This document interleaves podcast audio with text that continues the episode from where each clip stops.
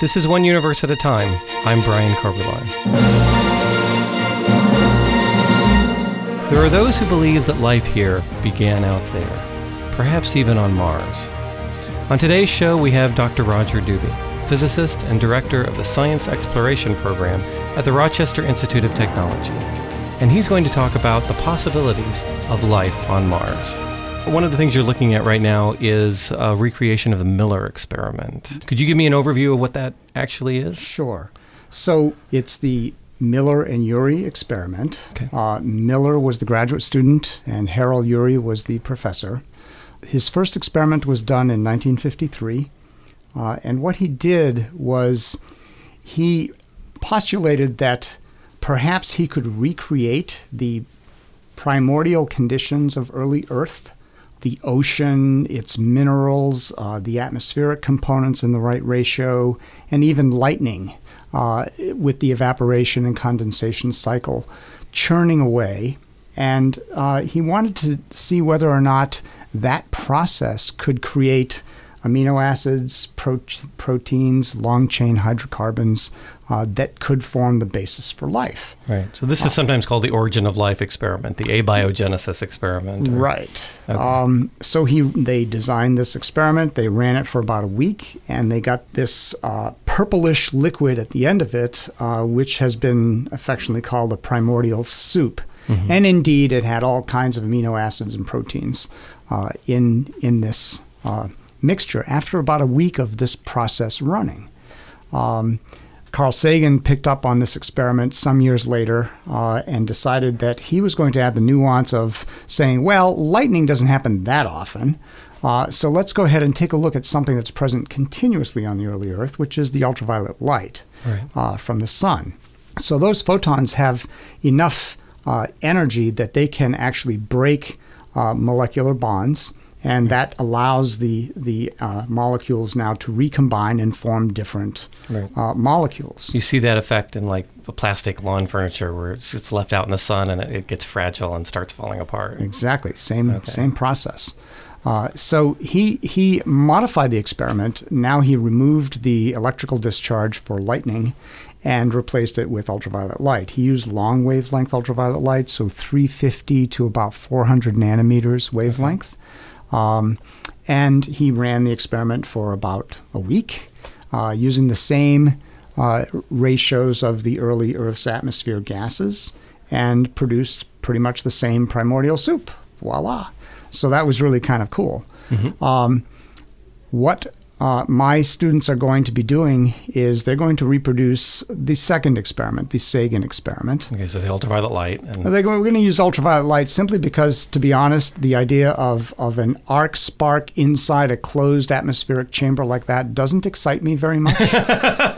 um, I just would not like any unexpected events to happen with my students. right, so we are going to not go that way. So we're going to reproduce early Earth using ultraviolet light, uh, get that experiment running, and then uh, the thing that has not yet been done uh, is to now go to uh, the early conditions on Mars. Uh, In about the four billion years ago time frame, uh, the Earth and Mars, in fact, all of the uh, uh, solar planets were uh, going through what was called the heavy bombardment Right. age, That's when lots of meteors and lots and lots of meteors and asteroids, and basically everything from the formation of the solar system was settling out, uh, and the things that had eccentric orbits were slowly getting, you know, weaned out and and and collected by the remaining planets, and so the poor planets were getting clobbered all the time, uh, and so uh, we're picking that time frame, uh, and there's a specific reason that we're doing that, uh, and that is that there's a theory called panspermia. right. Uh, and the idea there is that uh, perhaps life originated on Mars, uh, and perhaps uh, with life on the surface of Mars, perhaps an asteroid came in, struck the planet very violently, all sorts of ejecta got sent out into the interplanetary region, and at, after some period of time, maybe 50, 100,000 years later or longer, uh, one of these asteroids might come down uh, as a meteor on Earth you know, arrive in the ocean and basically release its amino acids and proteins into the Earth's uh, ocean. And bingo, now you've got the seeding of life on Earth by something that happened on another planet. Right. So that's the theory of panspermia. So what our And students and we have we have evidence of meteorites reaching the Earth from Oh, Mars. yes, so we know absolutely. at least that part of it Oh, yeah. is absolutely true. That's absolutely true. Okay. So, so um, a little bit of a sidetrack here. Uh, last year's experiment, not this Miller experiment, uh, was indeed searching for signs of life on Mars meteorites. Okay. Uh, so you actually got to have a, So a we got meteorite we got seven Mars meteorites in hand, and fragments or they're they're Yeah. small pieces. Okay. Um, and the the first question that I had the students answer was, well, how do we even know these things are from Mars? Very first question, right? It's like how do how why isn't this just a chunk of rock from that somebody picked up in Colorado somewhere? And the answer is that if you look at the ratio of uh, two isotopes of argon, argon 36 and argon 38, Okay. on Earth, that ratio is about 1.2 to 1. Uh, and what happens is the heavier isotope gets formed by the bo- bombardment of uh, argon by cosmic rays. Okay. Because the Earth has a very thick atmosphere, the cosmic rays are severely attenuated compared to the environment on Mars. Okay. They have a very thin atmosphere, and there the ratio of the same two isotopes is 3.4 to 1. So we actually know the ratio of argon. Significantly different. Yes, and it's And so all you have to do is take a look at that ratio of those isotopes, and bingo, you can tell whether or not it's Earth uh, based or if it's Martian. and because it's argon, it's a noble gas. it It's- doesn't it's interact stable, with things. It doesn't so- interact so- with things, so it just so that's it. captures this snapshot, and then you're good to go. So it's just that easy. So it's that easy. So we were able to validate the, that ratio with our early Mars rovers. Indeed, 3.4 to 1. It's like, wow, Okay. really, really nice Really stuff. higher, yeah. Yeah. So, so going back to, to uh, Miller and Urey, we are looking at that early Martian environment. I have the students now looking at uh, the atmospheric components and their ratios in that time frame. Uh, on Mars, I have another group of students looking at the intensity of uh, the solar spectrum on early Mars. Uh, so they have to look at the aging of the sun and see how that affects it. They have to worry about the attenuation of the light from the sun by the Martian atmosphere at that time. So it's a so pretty it's not just how much sunlight is reaching Mars, Yeah. but how much is getting through the atmosphere, which is different. Getting through the atmosphere and and at that particular wavelength in particular, because we want to reproduce how much UV uh, was hitting the surface of Mars. So when you're talking about the difference between the early conditions of Earth and the early conditions of Mars, how do they differ? There's a huge difference uh, in terms of atmospheric components and their ratios. Okay. Uh, in that time frame, during the early bombardment period, Mars was about 92% CO2. Okay. and the other components, oxygen, nitrogen, uh, you know, water vapor, were way down in this single, maybe couple of percent. Right. And so then Earth was Earth, in complete contrast, was more like 20% oxygen, 20% nitrogen, 20% CO2. You know, so, so those are really big differences Right, right. of atmospheric conditions. Uh, so it'll be kind of interesting to see whether or not we, we see the same type of uh, primordial soup being created on early Mars. 'cause Um, it, it seems like if, if I remember the the Earth experiment, it was the ammonia and the um, you know the, the the nitrogen compounds as well as Mm-hmm. The carbon compounds Right. that allow the amino acids to form. And if you've got mostly CO two, right. it Yep. would seem like it might be very much That's harder right. to do. Right, exactly. But you know, keep in mind that uh, early Mars, like early Earth, did have uh, active water on the Okay. surface, and so that dissolved a lot of the minerals. We know what the mineral content of Mars is now, especially since we have these meteorites in hand, so we can actually reproduce that pretty well. Okay, so we Um, know pretty well then what the early condition was of Mars and the early condition. Mm-hmm. Yeah, uh, Mars was a lot warmer then than it is now. Uh, it had a thicker atmosphere then than now.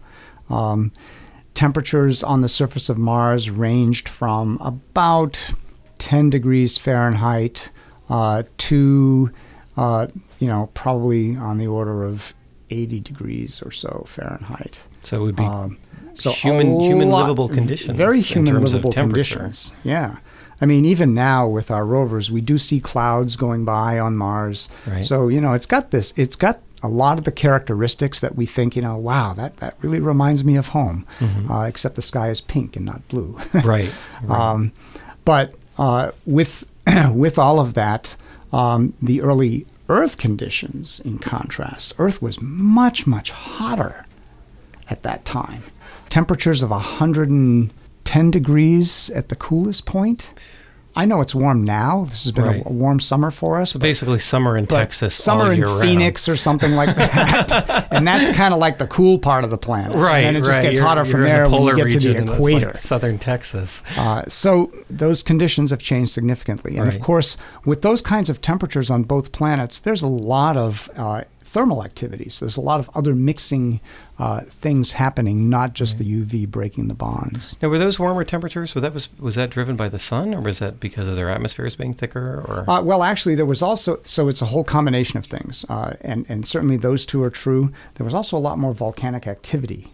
Okay, uh, on, on both- Mars, on both Mars both and Earth Earth. and Mars, Okay. uh, that that dramatically changed uh, what the planet felt like. We had some serious asteroid hits that uh, basically put a lot of uh, stuff into the atmosphere.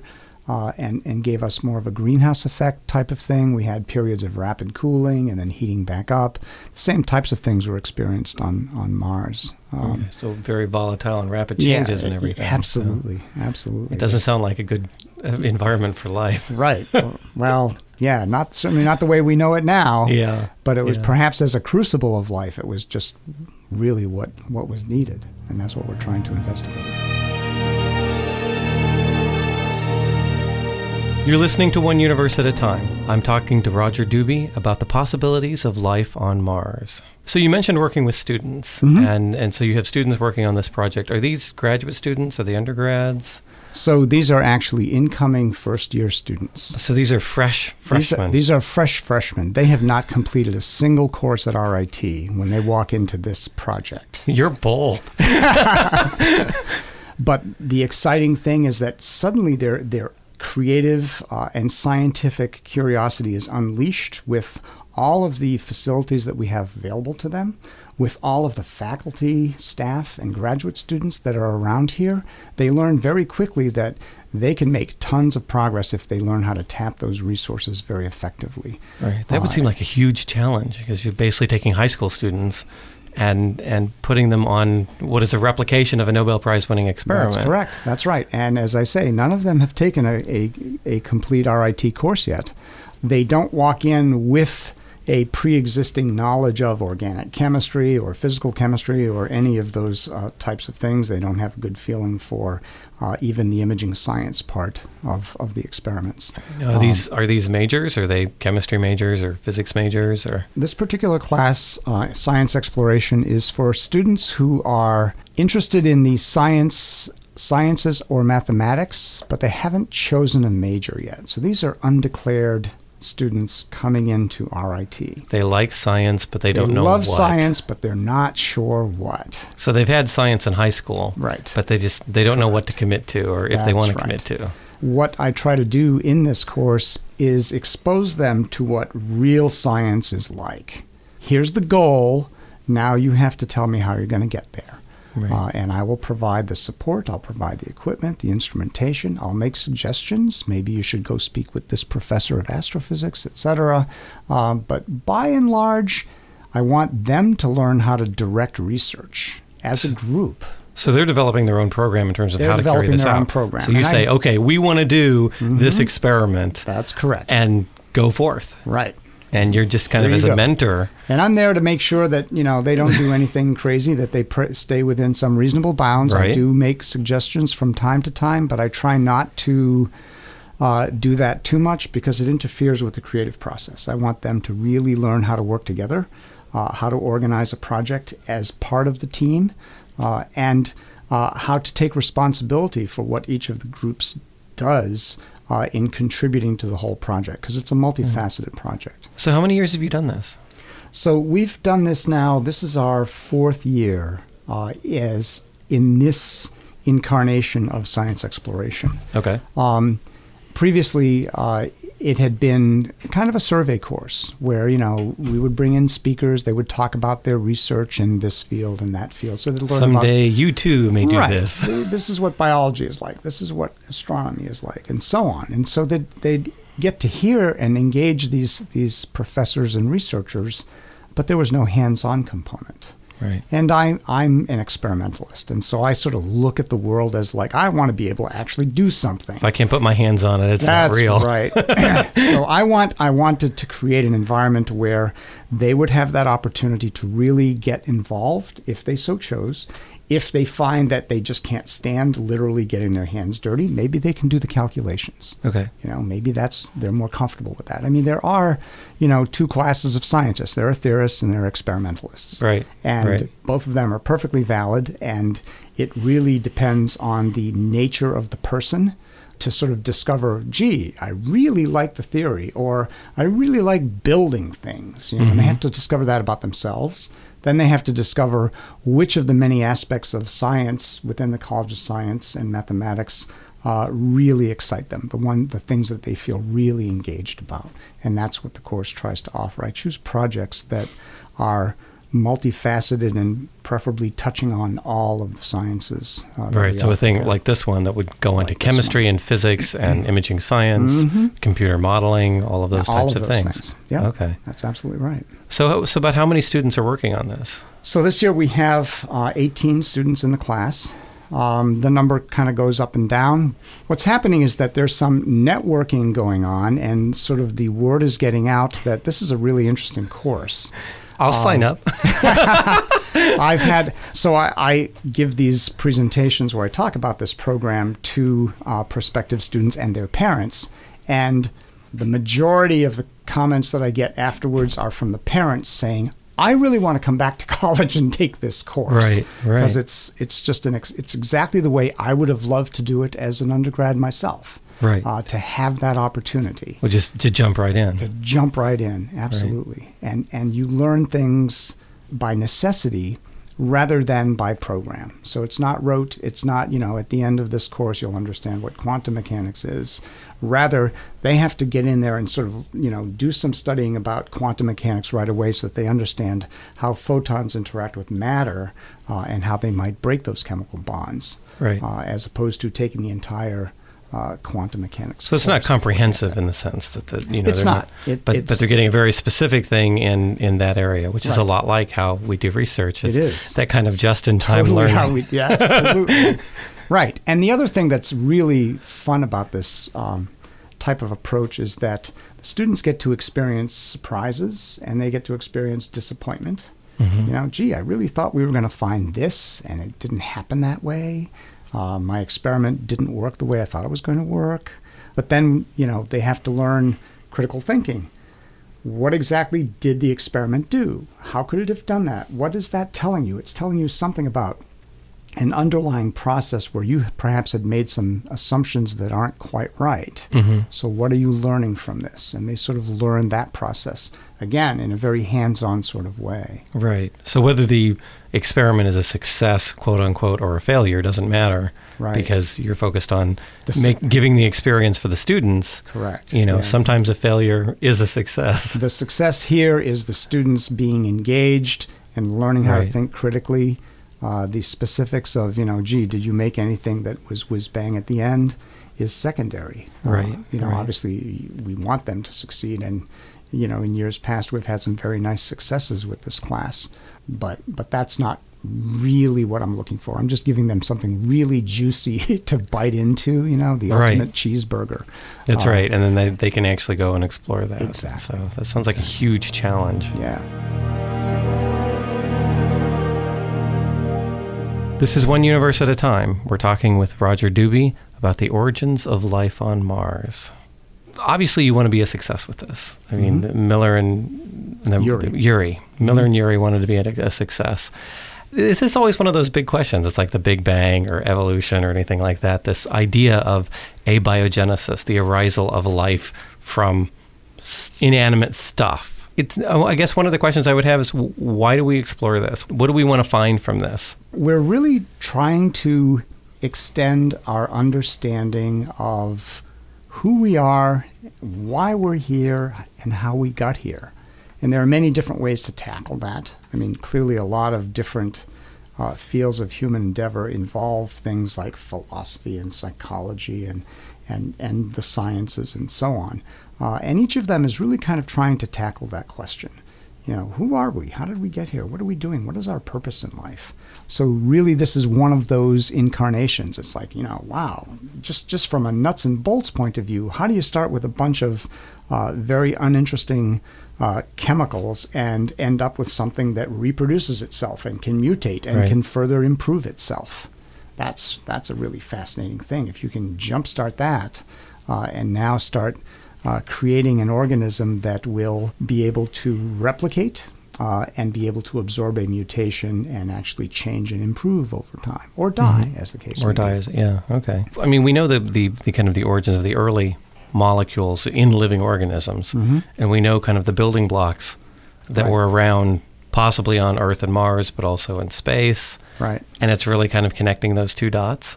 Yeah. One of the really interesting little things that popped out of the original Miller and Urey experiment is the chirality of the long chain hydrocarbons. Right. So the chirality is basically uh, if you think of things such as a right handed or a left handed screw, Right. uh, that is basically a chirality. Right. Uh, so and your right hand goes one way, left hand goes the other way, and that's why we call them right and left-handed. Exactly. And the DNA molecule has a chirality to it. And Right. it, it's interesting that, you know, all living things on Earth, with very, very rare exceptions, have a particular handedness, a chirality to them. Right. Uh, and the other chirality is virtually not present. Right. One of the things that popped out of the Miller and Urey experiment and was again reproduced by the, the later studies uh, demonstrated that when you run this experiment the way that it's been conceived, you end up with an equal population of both chiralities. So there's something that happened that we don't understand yet. That selected one from the other. selected for one and, and really minimized the presence of the other. It's hypothesized that if you were to go to a planet uh, and the population of uh, species on that planet were the opposite chirality of DNA, that we would have difficulty digesting uh, or even using Right.